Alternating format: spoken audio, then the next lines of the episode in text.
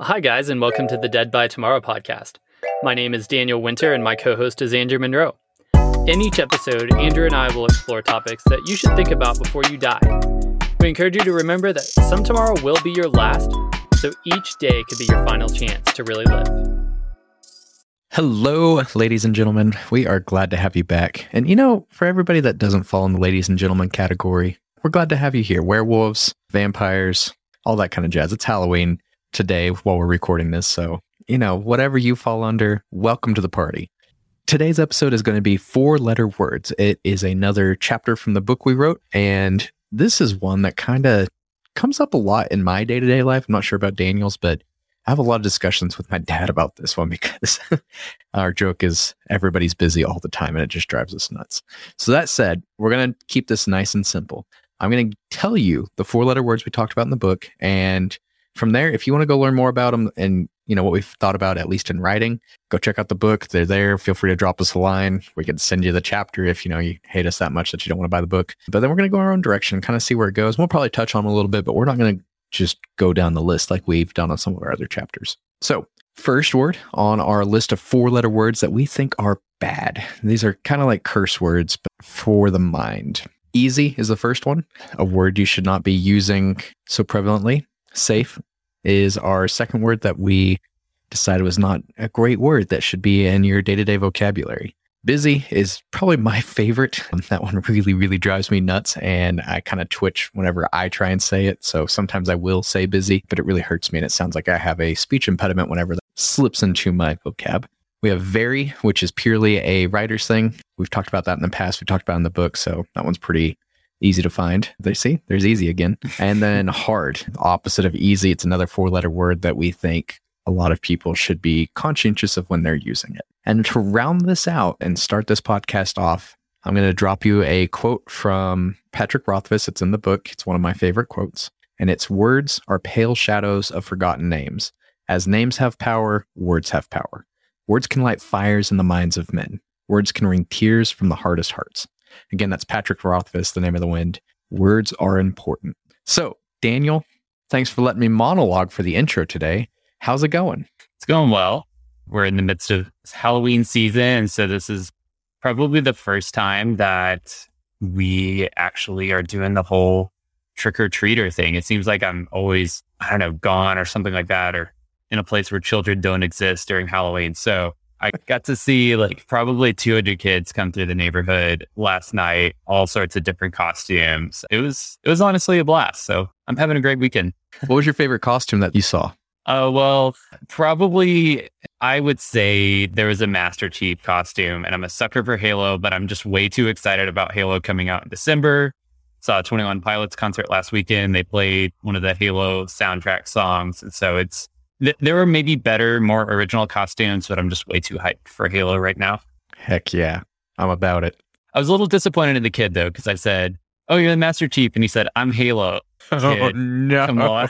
You got a Spartan kick a kid for that. Oh, I see. Just bam off the porch. Come back when you know who Master Chief is. Maybe it was just a really excited dad who was like, you know what? You're old enough for doing this. You're, you're going to be the master chief and he was like i don't understand. He's like you'll figure it out one day.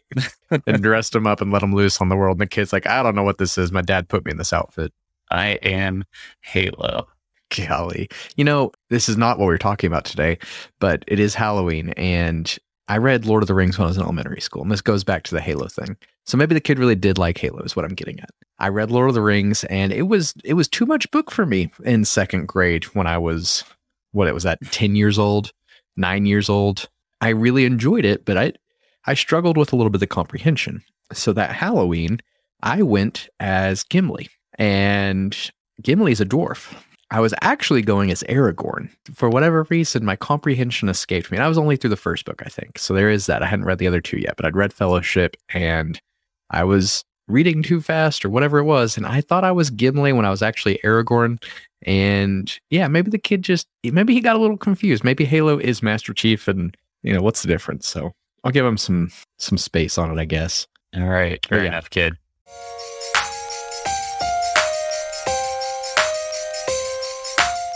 So, four letter words. Do you have any that we didn't get into the book or any that we talked about in the book that you want to expand upon? Well, I don't know if I have any specific words that I'll just throw into a category of saying never use these particular words, but I would say for me, the idea behind four letter words is more the heart behind why certain words are being used and sort of the intent behind words. And I, and I think that there are some words like busy that the majority of t- the time, the intent, the heart behind it, kind of the what what's underlying the word is probably something that we want to avoid, which is why we can put that on a list. I would just say that it's kind of the heart behind words that I am more interested in. I, I guess that's something that I, I'd kind of like to dive into more and think about. So busy as an example. A lot of times when we say that we are busy, if somebody says, you know, how's your week going? You say, oh, it's busy.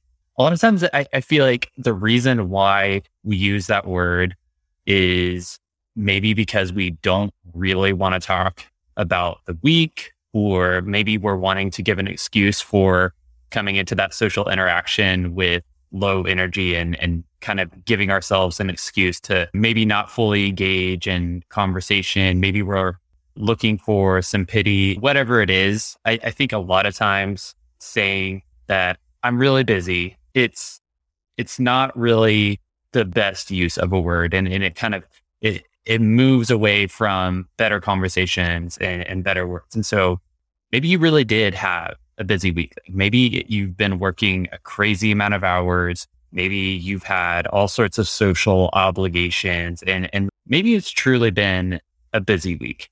I think it could be okay to use that word, but where I would say, all right, like maybe I challenge you a little bit is if it just stops there. So if I say, Hey, Andrew, how's your week? You say, Oh, it's busy. And then conversation dead. That's kind of a bummer. Like if you, if you've really had a busy week, you probably have a ton of things to talk to me about. Like tell me about the craziness that maybe is going on at work or tell me about all the, you know, different social obligations, all those types of things. Well, let's dive into some of that. It, it's sort of some of the heart behind what words are that I, I think is really important. No, absolutely. And that is, that is the point that I did not put in that intro here is this is not necessarily the words themselves are bad. It's our use of the word. If you are if you're using certain words to either make decisions based around or to use as an excuse or to get out of something or to short circuit a conversation, that's where it's problematic. And on the busy front, I would actually add one more feature to that.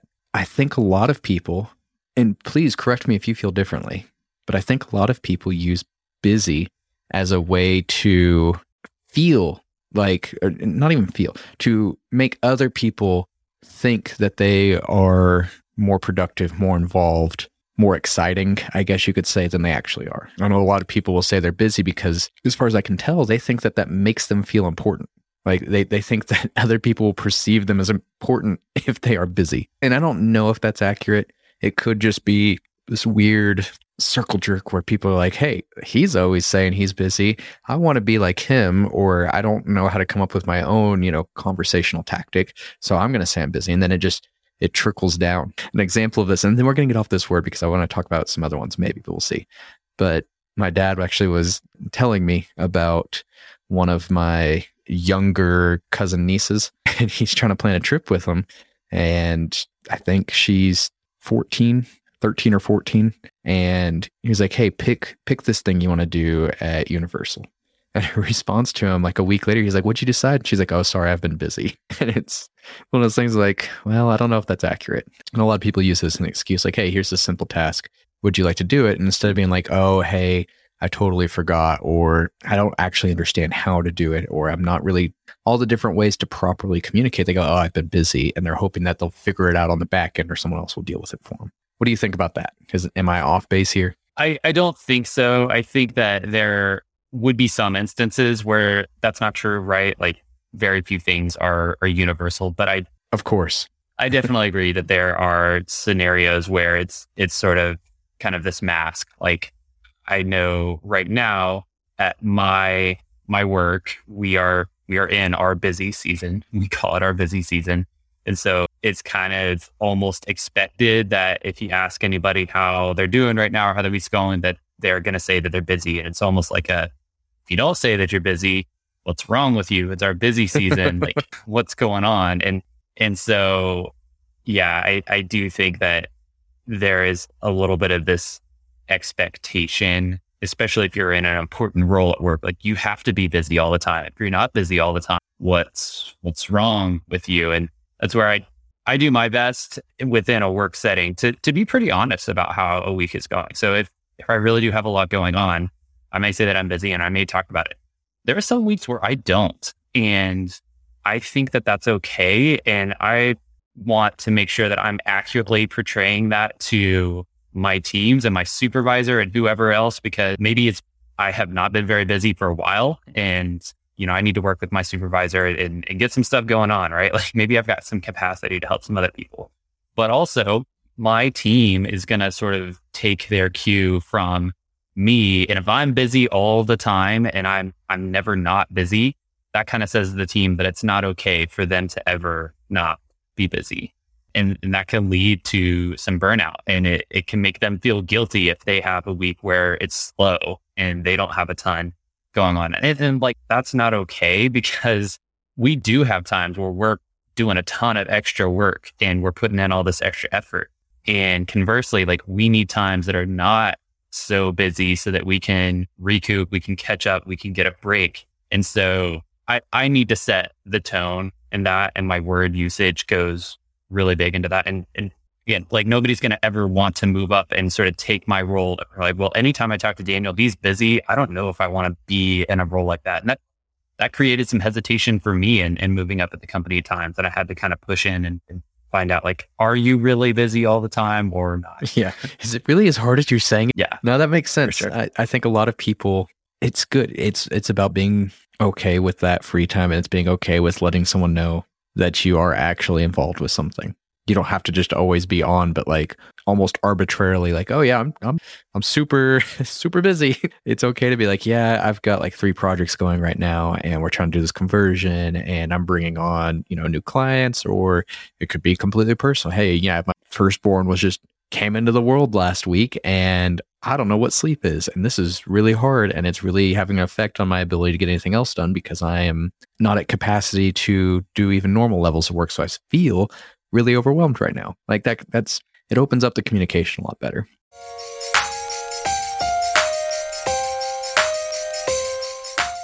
So this morning, you know, Riley is actually sick. It's funny that you talked about firstborn. So we we were at home and just kind of tuning into our, our church online and the conversation was all around the heart and sort of overflow of the heart. I think words are a perfect barometer on sort of what you have going on internally. And I think it's one of those things that if you pay attention to the language that you're using on a regular basis and, and even not just the word, but the tone of the words, that's a really important clue to what your priorities are, how how you're you're feeling sort of internally and, and what's going on there. That's where, you know, we we can dive into the some, but I, I think, you know, the quote unquote like true four letter words or, or like, you know, the curse words, those are something that I think is it's it's kind of an interesting deal because I mean that's language it's commonly used across a whole lot of people.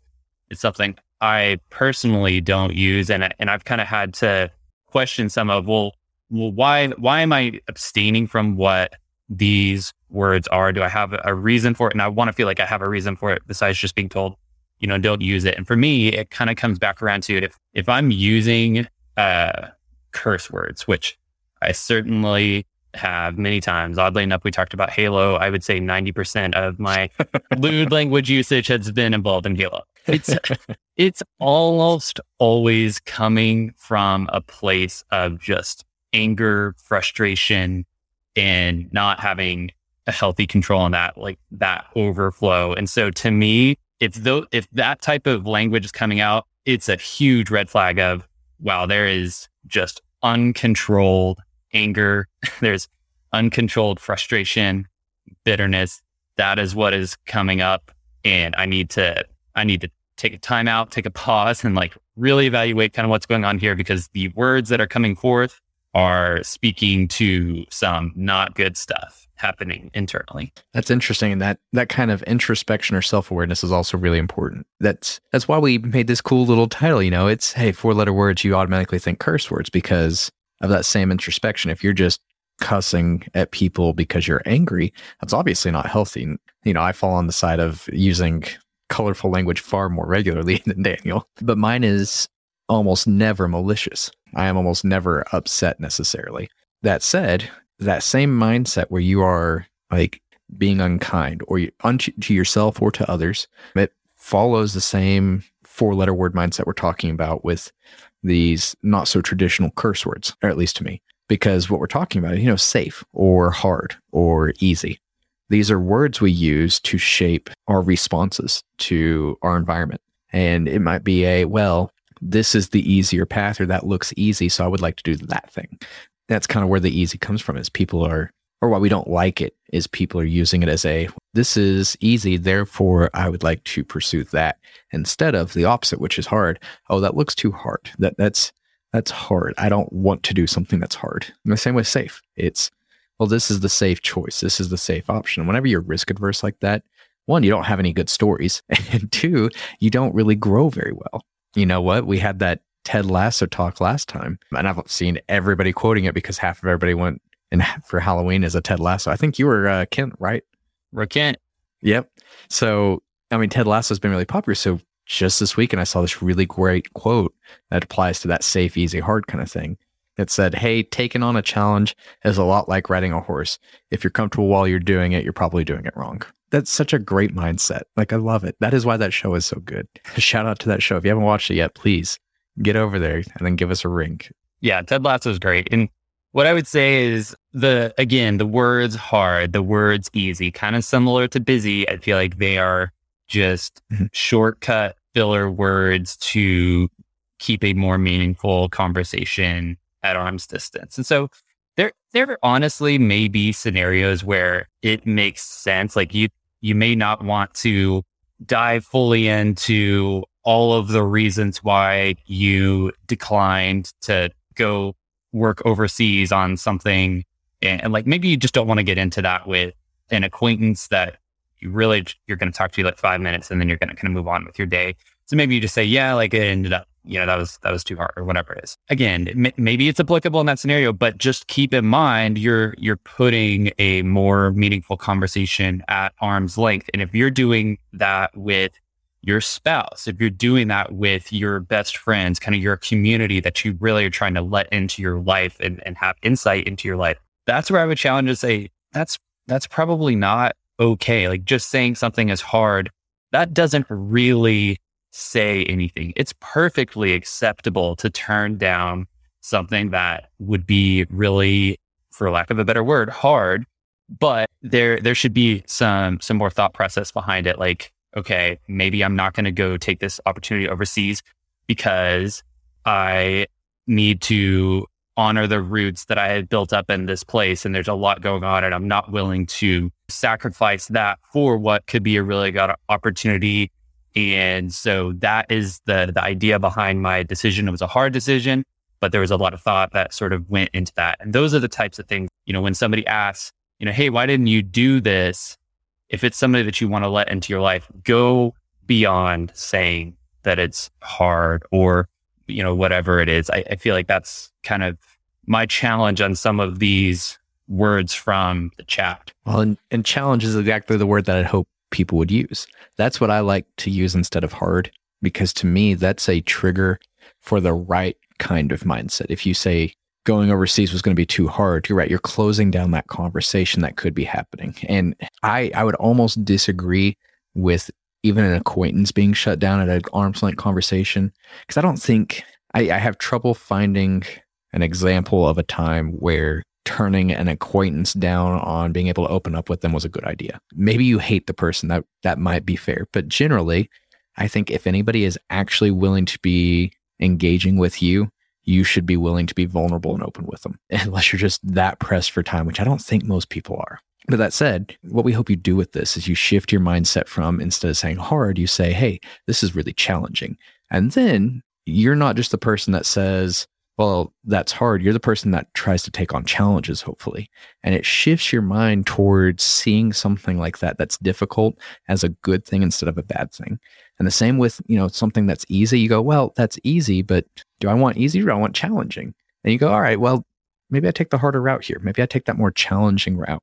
And I'm going to make the decision to take that path. It's the uh, the Robert Frost poem about the path least followed. Like that is one of my favorite poems. I wish I could recite it to you. We'll throw it in the show notes, but that is one of those examples of this mindset where you say, "Hey, I'm not looking to do what everybody else is doing because a lot of people just fall into that groove and they don't really think about what they're doing or why they're doing it. They're going down that path of least resistance. They're going down the safe path, the easy path, the not too hard path. And this can apply to so many different things, including conversations with strangers or acquaintances. Choose to have that experience. Choose to take a little extra time and use your brain to have words come out that mean something to somebody else instead of just shutting down that conversation. At least that's my take on what you should be doing with your day. Yeah, I agree. Where there's where there's the time, it makes sense. I mm-hmm. I'm all about vulnerability. We've we've talked about Brene Brown a, a few different times.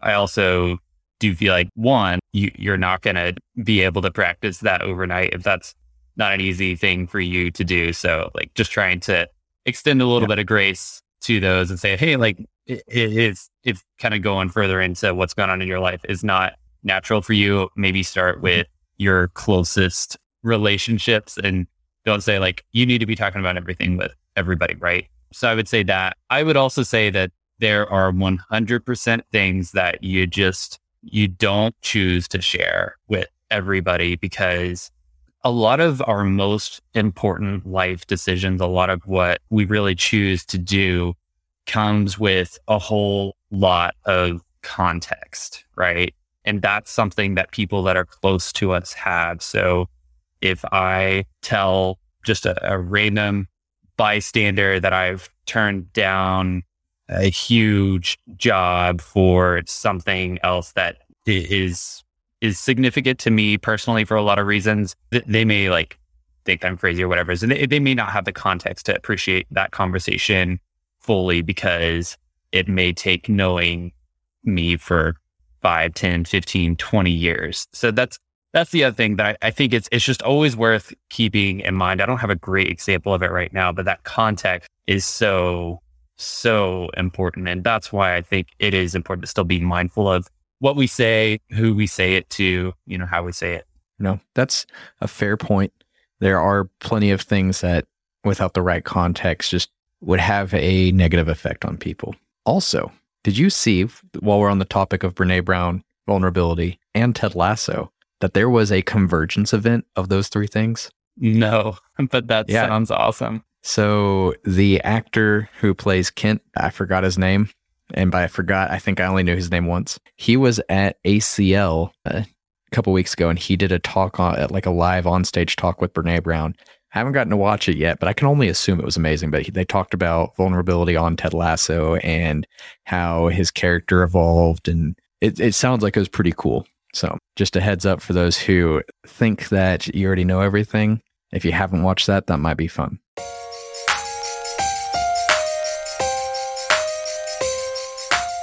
Okay, we're going to leave you guys with a little bit of a challenge.